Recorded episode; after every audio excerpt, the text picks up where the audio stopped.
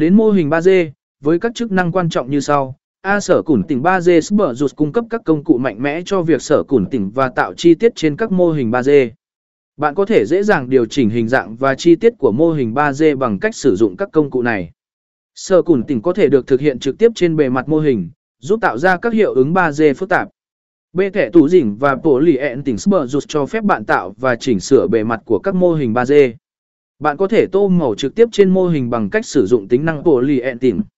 Điều này giúp bạn tạo ra các mô hình có bề mặt độc đáo và chất lượng cao.